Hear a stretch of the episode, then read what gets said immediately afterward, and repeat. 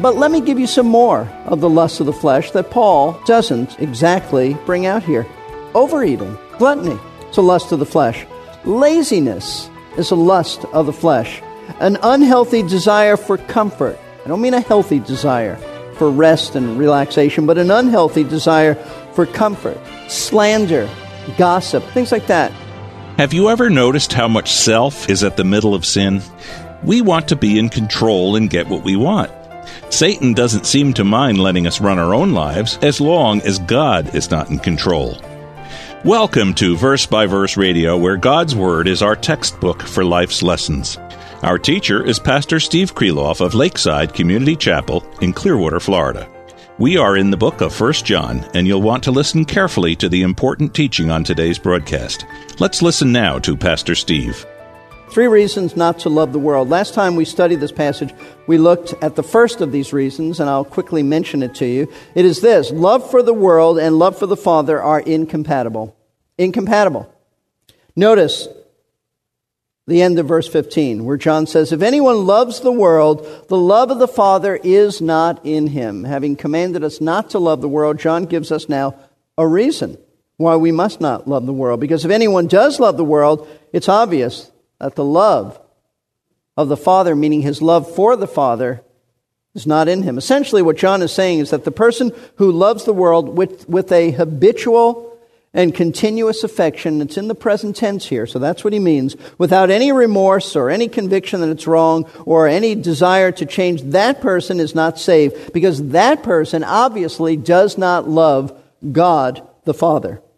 In other words, habitual love for the world and habitual love for God cannot exist in the same heart at the same time. It is impossible. Can't. And there is a reason that it's impossible. You see, when a person is converted to Jesus Christ, he receives a new heart. We've talked about that many times. Peter calls it a divine nature. The Old Testament calls it a new heart. It's a new heart, and that new heart loves God loves God, as opposed to the old nature, the sin nature that hates God. Therefore, his love for God drives out his love for the world because his new heart has new godly affections, affections that he never had before. These are the very things that he used to love, but he doesn't love them anymore. He doesn't have the same attraction to them. They don't appeal to him anymore. In other words, true Christians evidence the reality of their conversion by no longer loving the things that, as pagans, they used to love. Now, if you still love those things, you've never changed, this is the way you used to be, this is the way you still are, then you don't know Christ. You're still a pagan. As we've already said, that we can be, as believers, too attracted to the things of this world, and we do need to repent of falling into worldliness. However, we no longer live as believers. We no longer live for those things. We no longer live for what, what we once habitually set our affections on. The things that we now love are those things that God loves. That's our heart. So we love holiness, purity, righteousness, integrity. We love living selfless lives. We love being servants to others, even though at times we battle with all of that, because we still have indwelling sin. But essentially, we love those things. We want to do those things that please the Lord. So, why should we not love the world? Simply because loving the world is incompatible with loving the Father. That's the first reason John gives us for not loving the world. We move on to a second reason why we must not love the world, and that is because the things of this world are in opposition to God. Verse 16 says this For all that is in the world, the lust of the flesh, and the lust of the eyes, and the boastful pride of life is not from the Father, but is from the world. Now, before considering the details, and we're only going to look at a little bit of the details of the statement by John, we do need to understand the big picture. That is, what's the, the main point that John is making in this verse. It's this there is nothing, absolutely nothing in this world's evil system that finds its source in God. It can all be traced back to a world that is in opposition to God. Notice the verse again. He said, For all that is in the world, and then he s- explains what's in the world, but jump down to the end. He says, is not from the Father, but from the world. There's absolutely nothing in this world's evil system that finds its source in God. It can all, as I said, be traced back to a world that is in opposition to God. That's the point that John is making. In other words, everything in this world system owes its origin to a way of life that is hostile and antagonistic towards God. Therefore, we are to love None of it. None of it. Now, having said that, John mentions three specific attitudes that come from the world and that characterize the world and therefore must not be loved by us. As one Bible teacher put it, these are the essential marks of the pagan way of life. And we we say, no, that's not how we want to live. It's not how we're going to live.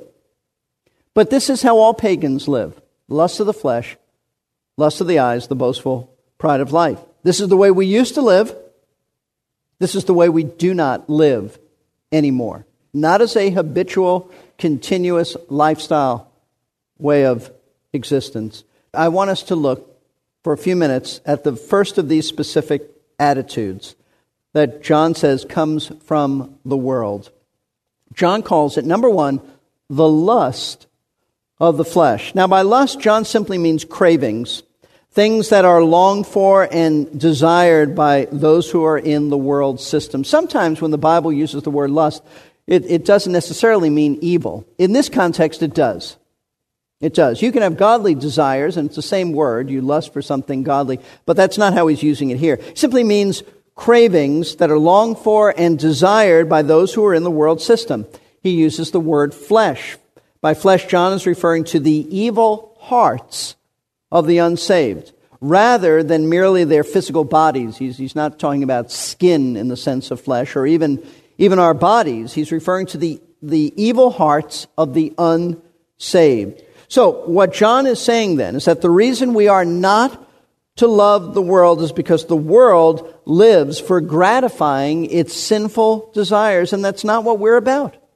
It's not what we're about at all. We were saved out, as Paul put it in Ephesians 5:11, the unfruitful works of darkness, and we don't want to fall back into those lusts and evil sins and works again. See, these inner sinful cravings characterize, as we said, the pagans of this world. And by pagans, I simply mean the unsaved. This is who they are. This is how they choose to live. This is the way they are determined to keep on living without any regrets, without any desires to change. However, this isn't the way that we are to live. This isn't the lifestyle that we choose to embrace. Now, what are some of the lusts of the flesh that characterize the pagan way of life? The things that we have to fight to avoid every day of our lives so that we are not lured back into an old lustful way of the world? Well, the lusts of the flesh certainly include indulging the obvious sin of sexual immorality. It's not limited to that, but that's certainly a main issue. Because, but understand it go, goes way beyond sexual sins. And I want, I want you to see this. It's not my opinion, it's what Scripture teaches. Galatians chapter 5. Paul specifically talks about the deeds of the flesh talking about the, the deeds that come from sinful hearts. We know it comes from sinful hearts. Jesus said that. Out of the heart, he said, come these things. Galatians chapter 5, starting in verse 19. He says, Now the deeds of the flesh are evident, which are, first he mentions immorality. He speaks of impurity, sensuality, he speaks of idolatry. Notice he speaks of sorcery. That actually, that, that's referring to drugs practiced by the occult. When you hear of people being high on drugs, it goes back, that's the deeds of the flesh. It's sorcery. Enmities, strife, jealousy, outbursts of anger, disputes, dissensions, factions, envying, drunkenness, carousing, and things like these. He's not even giving all that he could. This is just a, a taste of the sins of the flesh. And notice he says, Of which I forewarn you, just as I have forewarned you, that those who practice such things, so those who live this way, it's a lifestyle, will not inherit the kingdom of God. Why? Because they've never been saved. They are obviously not saved. But let me give you some more of the lust of the flesh that Paul doesn't exactly bring out here overeating, gluttony, it's a lust of the flesh, laziness is a lust of the flesh, an unhealthy desire for comfort. I don't mean a healthy desire for rest and relaxation, but an unhealthy desire for comfort. That's, I suppose, another way of saying laziness, a lack of discipline, slander, gossip, things, things like that. Now, folks, understand that the world that Satan controls is characterized by a desire to satisfy sinful longings just like these, because the world lives only for the enhancement of self. These are the very things, though, that we fight daily by resisting these allurements. Now, I want you to look this up with me. Romans chapter 13, verse 14.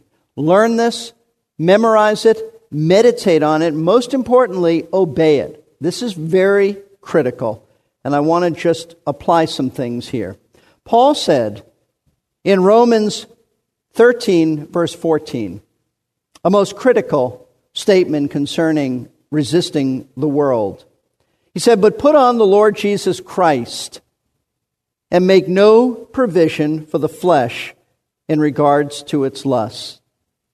Make no provision in your life in regard to fleshly lust. That means that it's not enough to just pray about it. I know people who will tell you when they're struggling with things, well, I'm praying about it. Paul said, more than praying about it, make no provision. What needs to change in your life? Now, this is a command that needs to be taken seriously because as Christians, we are constantly being called by the world to lust after the things that are forbidden by God. So, practically speaking, what can we do to make sure that we minimize this allurement to lustful living? In other words, what can we do to make sure that we are not providing in our own lives, make provisions for the flesh? Well, something that in my mind this week, as I was studying this, jumped out is the whole issue of television. The issue of television. Make sure that if we do watch television, that's up to you. Certainly, Scripture doesn't forbid watching television, doesn't command it either. But if we do watch television, we have to watch it with our minds engaged so that we pay attention to the message on the screen and don't simply watch just to unwind and relax our minds. That is a great danger. I know, listen, I've fallen into this many times myself, just relaxing, not thinking about what you're even watching. That would be making provision for the flesh. See, if you watch television with a passive mind, you are asking for trouble. Because not only are you setting yourself up to be tempted by the thinking of the world, but you are setting yourself up to be an easy target to be seduced by the world and its fleshly desires. See, most, most of us, especially men, tend to think that if we're not watching pornography or nudity on television, then it's, it's all right. But it's not all right. It's not all right. Because God's standards are much higher than simply avoiding pornography and nudity. Without question, that ought to be avoided. But it goes way beyond that. See, much of what we watch on television today is based on the thinking that says it's really all right to live for the cravings of the flesh. That's what television is about, the cravings of the flesh. Just ask yourself, what is the content and the message of most of television? What is it? It's to live by the philosophy of greed, of lying, deceitfulness, drunkenness, drugs, adultery, divorce, revenge, jealousy, hatred, and anger outbursts laced with profanity. And what makes it so horrible, because you may say, well, yeah, but I mean, Scripture tells us some of those things. Yeah, but on television, there are no consequences. There are no negative consequences. People have adultery, and it's all right. They never have anything bad happen to them. They just enjoy this. People get drunk, and there's really, it really isn't any consequence. That's not what Scripture teaches. When Scripture, Scripture tells us these things happen, there's always a consequence. There's always a mark that says this is a danger. You don't want to go down that road. See, the message on television is do whatever you want to do without any fear of consequences. Eat, drink, and be merry. That's it. See, constant exposure to these kinds of, of fleshly lusts eventually will lull you into being desensitized to sin so that you will begin to conform to these desires rather than fight them. Now, what Paul has to say about the issue of immorality, and as it relates, we would say, in application to our entertainment industry today, is actually found in Ephesians chapter 5. Look at Ephesians chapter 5. Starting at verse 1, Paul says, Therefore be imitators of God as beloved children. He goes on to explain what he means and walk in love. Walk in love you say you know God, God is love, so walk that way. Love gives, it doesn't take. Love gives, it's not lustful taking. He says, Walk in love just as Christ also loved you and gave himself up for us as an offering and a sacrifice to God as a fragrant aroma. And then he says, in contrast to this, and this is the context, but immorality or any impurity or greed must not even be named among you as is proper among saints. Now, what Paul teaches is that love is to characterize us as children of God, not lust. Love gives, lust takes. We are to be people who love, not greedily take in lust. He says there is not to be any immorality. I, I love the way the New International Version translates this. There is to be not even a hint of immorality. There shouldn't even be a hint of it amongst Christians, impurity or greed. Because it's these fleshly lusts, Paul said, that are not proper for the saints, meaning God's holy people. So, if we are really going to make no provision for the flesh, as Paul commands in Romans 13, then we need to ask ourselves in the context of the entertainment industry, and I realize it can apply to many, many areas. I'm just dealing with television because I think it's so blatant and so pervasive in our society. We have to ask ourselves Does this program I am watching on television tempt me with sexually impure thoughts? Thoughts of greed, thoughts of covetousness, thoughts of revenge? Does it arouse fleshly lusts in me? Lusts that are not proper for someone who is a Christian? If the answer is yes, then you simply turn it off. You turn it off and stop making any provision for the flesh. So, John tells us that true Christians do not love the things of this world, such as living by our sinful lust. Therefore, if you are a true Christian and you realize that you have allowed yourself to fall in this area, that you watch with a passive mind and you shouldn't, then do something about it. Do something about it. And one thing you can do is make sure that you are not watching anything on television that will tempt you to drift back towards the world and the things that the world loves. Now, I just want you to listen as we bring this to a close, but pay attention to these wise words by Craig Cabaniss from the chapter God, My Heart, and Media in the wonderful book, which I recommend all of you to read, Worldliness Resisting the Seductions of a Fallen World. It's edited by C.J. Mahaney. This man, Craig Cabaniss, wrote the chapter on God, My Heart, and the Media. He writes this, and I quote, Please don't misunderstand. I'm not saying it's wrong to watch television, rent a DVD, surf the internet, or spend an evening at the cinema. The hazard is thoughtless watching. Glorifying God, he writes, is an intentional pursuit. We don't accidentally drift into holiness. Rather, we mature gradually and purposefully, one choice at a time. In the Christian walk, We can't just step onto the right path and figure all is well. Christian discipleship is a lifelong journey consisting of a series of countless steps. Each step matters, and thus our viewing habits matter. Now, next time we meet in our study of 1 John, we'll delve into more of what John has to say about not loving the world. But tonight, we need to apply this great truth that the reason we don't live by the cravings of our sinful hearts is simply because it's not from God. It's not from God. Fleshly lusts find their source in a system that is hostile towards God.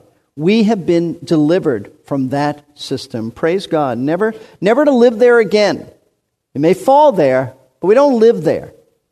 The Lord has brought us out of the kingdom of darkness so that we live and desire to live in a manner that is pleasing to Him, and that means we deny our fleshly lusts and we make no provision for it. So, do you pass the test? Do you pass the test? Or don't you pass the test? Do you love living by your fleshly lusts and have no intention of changing? No intention at all. I don't mean if you're struggling. I mean you just you hear this and you go, I don't really care. I'm going to do what I'm going to do. Then you are not a believer in Christ. You've never really been converted. Your heart's never been changed. You're not touched by conviction of sin. You live like a pagan because you still are a pagan and you need to come to Christ. But if you hate your fleshly lusts and you desire not to live by them, even if you do struggle, and, and who doesn't struggle in areas like this and others, then you can be assured that you're a real Christian. You're a real Christian. You don't want to live there, it's not your lifestyle. John teaches that real Christians don't continue to love the things of the world. It's not from God, and God has put love in our hearts for Him, not that other stuff. Let's bow for prayer. If you've never trusted Christ, I urge you, you failed this test, then come to the Lord. Don't play around with this. You don't know what tomorrow will bring. If you do know Christ, you're convicted. You maybe are not, have not been very discerning in your television habits. Then do something about it. And be careful. Don't just vegetate in front of the television. Engage your mind. Have the remote right by you. And be careful. Make no provision for the flesh. That stuff will seduce you. Fight it. Lord, thank you Thank you for teaching us. Thank you for this passage of Scripture, Lord. Thank you for convicting us. Thank you for dealing in my own heart as I've studied this. And I pray for our people today. I pray that we will take seriously that Paul, and really the Holy Spirit through Paul, commanded us make no provision for fleshly lust. So, Lord, may we do those things that would honor you. May we be careful to make sure that there's nothing in our lives that we are doing that's providing fleshly lust to get a grip on our hearts. So I pray that you'll help us to have wisdom to apply these, these critical truths to our lives. And should someone here be convicted, Lord, that they are not Christians, may they soon turn to you and be saved. We pray this all in Jesus' name. Amen. We don't drift into holiness. Now, there's something to think about. We make choices every day that either draw us closer to God or allow us to drift away from Him. Are you ready to make the choice to say yes to God and no to the world? Our desire is to help you hear the Word of God, understand, and then live it every day. We want to help you in any way we can. You can access lots of resources and download messages on our website, versebyverseradio.org. Our mailing address is Verse by Verse Ministries, P.O. Box 5884, Clearwater, Florida 33758. You can call us at 727 239 0306. We'd really like to hear from you. We appreciate you taking the time with us around the Word of God. Don't miss the next message in this series. For Pastor Steve and the staff, this is Jerry Pruden saying thanks for listening. Tune in next time on Verse by Verse.